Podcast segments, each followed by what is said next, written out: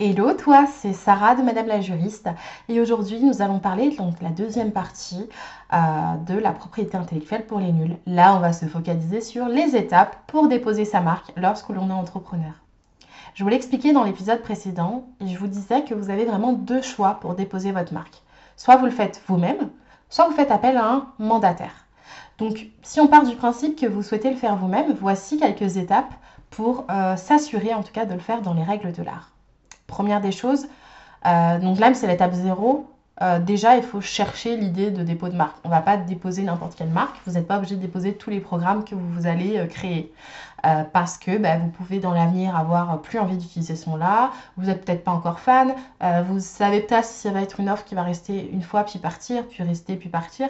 Donc en fait, il faut réfléchir sur une marque vraiment signature que l'on veut déposer. Pourquoi? Parce que euh, le dépôt d'une marque euh, peut être aussi contesté à l'avenir si vous ne l'utilisez pas.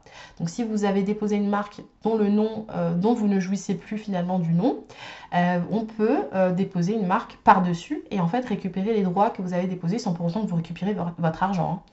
Donc première étape maintenant qu'on a pensé à l'étape 0, bien identifier bien sûr le nom, on va penser à faire une recherche sur la bibliothèque de l'INPI. Alors l'INPI, c'est, euh, comme je vous l'avais dit, l'Institut national de la propriété intellectuelle en France, qui a une grande base de données qui, est là pour répertorier euh, tous les noms qui ont déjà été déposés, euh, tous les, les, logos, les slogans, etc., qui ont déjà été déposés. Et donc, on va faire ce qu'on appelle une recherche d'antériorité. Pour cela, il faut faire vraiment deux types de recherches. Donc, soit rechercher donc, à l'identique les marques qui ont déjà la même orthographe, le même slogan, le même logo, enfin vraiment la même chose que vous voulez déposer. Et après, il y a la fameuse recherche par similarité. Le but est de chercher s'il euh, y a des marques qui ont une orthographe différente, mais la même représentation, une consonance qui est assez proche, euh, qui, pourrait en fait poser question euh, vis-à-vis de votre dépôt de marque et que vous pourriez être amené à contester. Parce que cette recherche, en fait, elle est vraiment un peu plus complexe et elle prend plus de temps parce que ben, on va pas, en fait, si on tape par exemple Coca-Cola, qui est une marque déposée, ben on va pas trouver une autre marque qui aura copié Coca-Cola et qui s'appellera K-O-K-K-A-C-O-L-L-A. Et pourtant, ça se dit aussi Coca-Cola. Donc ça, c'est un peu plus complexe. Il vaut mieux, il vaut mieux euh, faire appel à euh, un service euh, spécifique, donc soit auprès de l'INPI, de faire une demande de phonétique pour rechercher si vraiment il y a les mêmes marques qui sont déposées. mais vous pouvez aussi déléguer ça à un avocat, parce que le risque étant que si vous, vous zappez cette étape-là et vous vous concentrez sur la recherche à l'identique, et encore faudrait-il que vous cherchiez vraiment dans les bonnes classifications, euh, le problème serait que vous receviez bah voilà, une opposition à votre dépôt de marque et une opposition qui est bien ficelée. Vous perdez votre argent, vous perdez votre temps et à la fois vous n'avez même plus le droit ensuite d'utiliser ce nom-là, en tout cas de le déposer auprès de l'INPI. Tant que la personne qui a des droits antérieurs sur vous euh, est en place. Donc ok, première étape, on a dit la recherche d'antériorité dans la database de l'INPI. La deuxième étape, c'est choisir sa classification.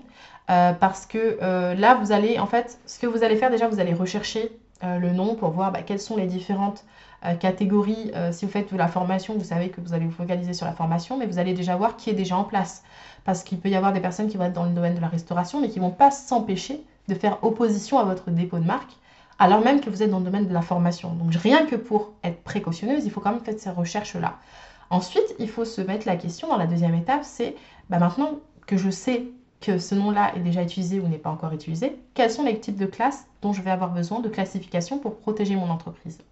Par exemple, si le nom de ma formation c'est Chocolat Ascension parce qu'on fait une formation sur la pâtisserie, sur les différents types de pâtisserie qu'on peut avoir euh, avec le chocolat, euh, et que on sait que ça va toucher le domaine de la formation, on peut prendre la classification spécifique euh, dans la formation, on peut prendre une classification sur les visioconférences, on peut prendre une classification sur euh, les conseils en entreprise. Donc en gros, on peut prendre euh, dans les classes 35, 41 et, et, 38 aussi.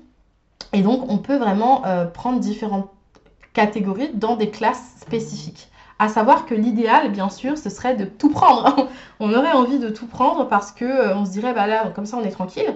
Mais plus on va prendre nos classes, plus ça va coûter cher. Donc, on va bien sûr sélectionner avec attention les classes dont on a vraiment besoin. Rappelons-nous aussi que l'INPI euh, peut aussi accepter des demandes antérieures euh, postérieures à notre dépôt de marque. si jamais la personne peut prouver que nous n'utilisions pas dans la catégorie qu'on a choisie le nom en question. Donc on choisit vraiment par rapport à ce qu'on va utiliser. Donc, par exemple, euh, si vous avez ce nom chocolat ascension euh, et que vous choisissez que la classification formation, il faudrait mieux choisir aussi la classification dans la catégorie alimentaire correspondant, euh, par exemple, aux aliments chocolatiers. Enfin, la catégorie qui correspondra le plus à cette partie chocolat. Parce que sinon, un chocolatier qui veut ouvrir sa nouvelle gamme de chocolat avec ce nom-là pourra le faire. Et donc, on anticipe en posant les bons des bonnes classifications et en réfléchissant vraiment par rapport à sa stratégie d'entreprise. Donc soit on se fait accompagner, soit on le fait seul, encore une fois. Mais il euh, faut prendre le poids des, risques qui peuvent être euh, vraiment enclenchés. Le troisième point, c'est donc le dépôt auprès de l'INPI. Cette étape, elle n'est pas à négliger parce que euh, vous allez devoir vraiment vérifier tout ça euh, depuis votre, euh, votre site de dépôt de marque, depuis votre compte de dépôt de marque, et vous allez vraiment devoir vérifier que tout correspond. Est-ce que vous avez déposé une marque avec logo, slogan ou juste la marque verbale? Vous allez regarder tout ça, et par exemple, juste une marque verbale, pour le dépôt de marque, ça commence à 180 euros. Et ensuite, il faut compter à peu près 40 euros supplémentaires par classe ajoutée. Donc, ça peut vite monter. Euh, et on, se rappelle encore de l'importance, parce que c'est là où ça se joue, c'est vraiment sur les classes que vous allez déposer.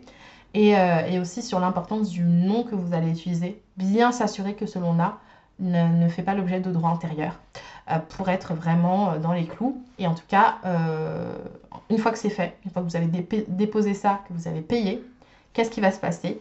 Vous allez devoir attendre six semaines. Six semaines, c'est vraiment le délai où n'importe qui peut venir frapper à votre porte et s'opposer à votre dépôt de marque. Parfois, ça va pas se faire une opposition franche, ça peut être simplement une, personne qui va vous envoyer un message en première intention, vous dire euh, What the fuck, pourquoi tu copies mon nom? Euh, Il y a moyen de traiter ça à l'amiable, mais il faut que tu renonces à redéposer une marque, il faut que tu renonces à la classification suivante, il faut que tu renonces à ça, ça, ça. Donc ça, c'est pour faire de l'amiable, mais il y a des personnes qui sont pas là pour faire de l'amiable et elles se disent non, en fait, tu veux grave piquer ma fame et j'ai pas le temps de discuter avec toi, qui vont hop faire leur opposition, elles vont bien argumenter, elles vont faire appel à leur avocat et tout. Et en fait, euh, ça va faire que votre, votre dépôt de marque n'aura pas lieu. Donc il faut déjà être réactif, il faut vraiment pas négliger euh, déjà l'étape préliminaire avant de déposer sa marque. Donc ça c'est vraiment important, ça fait partie des étapes 1 et 2. Mais ensuite, une fois que le dépôt de marque est fait, c'est pas terminé. Vous avez six semaines où il faudra être présente pour répondre si on vous appelle, si on pose des questions, si vous on, vous envoie pardon, des courriers, parce que euh, le risque serait que euh, bah, vous vous retrouviez euh, à avoir perdu de l'argent, du temps, et en plus de ça, peut-être d'avoir des poursuites derrière. Alors pourquoi la propriété intellectuelle, c'est vraiment quelque chose qui est sous-estimé par les entrepreneurs? Moi, je pense que c'est parce qu'il y a vraiment deux raisons principales sur laquelle euh, les gens ont tendance à lésiner sur le, dépôt de marque. La première, c'est vraiment parce que c'est quelque chose de long et de compliqué et que de manière générale, on n'aime pas les trucs longs et compliqués lorsqu'on entreprend. Euh, on choisit vraiment de créer son site internet, d'être présent sur les réseaux sociaux, euh, de travailler son image de marque. Mais en fait, on pense pas, on ne pense pas du tout à protéger son travail parce que c'est quelque chose qui vient par voie de conséquence. On se dit, bah, oh, pour l'instant, je suis pas encore assez populaire, donc du coup, quand j'aurai ça, quand j'aurai tel chiffre d'affaires, quand j'aurai tant de clients, quand j'aurai euh, tant de listes mail, là, je penserais peut-être à me protéger. il faut savoir que la personne que tu es aujourd'hui, elle va préparer le terrain pour la personne que tu seras demain. Et quel terrain veux-tu préparer? Un terrain où c'est tranquille parce que tu auras les documents juridiques qui seront là pour te protéger, tu auras ta marque qui sera déposée, tu auras euh, des personnes qui vont euh, travailler avec toi dans le respect, ou est-ce que tu veux avoir des bases qui sont fragiles, où demain tu risques des impayés, du plagiat, euh, de la copie de tes formations, de la concurrence déloyale? C'est toi qui décides ton avenir aujourd'hui. Le deuxième point, c'est parce qu'il y a un manque aussi de communication sur le sujet. Et euh, là, je nous, pointe tous du doigt, les professionnels du droit. Euh, si vous êtes avocat et que vous écoutez ce, ces podcasts, si vous êtes euh, conseiller dans le domaine de la, propriété intellectuelle aussi, ou si vous êtes juriste comme moi et que vous êtes là pour informer et former les personnes, on a du boulot à faire. Il faut qu'on en parle davantage pour que les personnes se rendent vraiment compte qu'à tout moment, vraiment, un concurrent ou un client peut vraiment bah, utiliser leur travail euh, dans l'illégalité. Euh, dans l'illégalité sans pour autant que vous, sachiez comment euh, faire valoir vos droits antérieurs vis-à-vis d'un dépôt de marque qui a été fait en, violant totalement vos droits.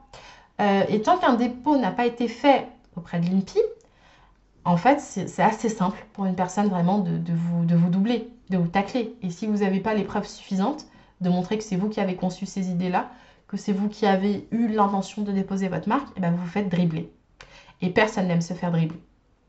Voilà, maintenant que vous en savez plus sur la propriété intellectuelle, pensez vraiment à faire les démarches en ce sens pour protéger votre entreprise, votre cerveau et vous-même. Je ne sais toujours pas comment on termine un podcast, alors je vous dis à très bientôt pour un prochain épisode.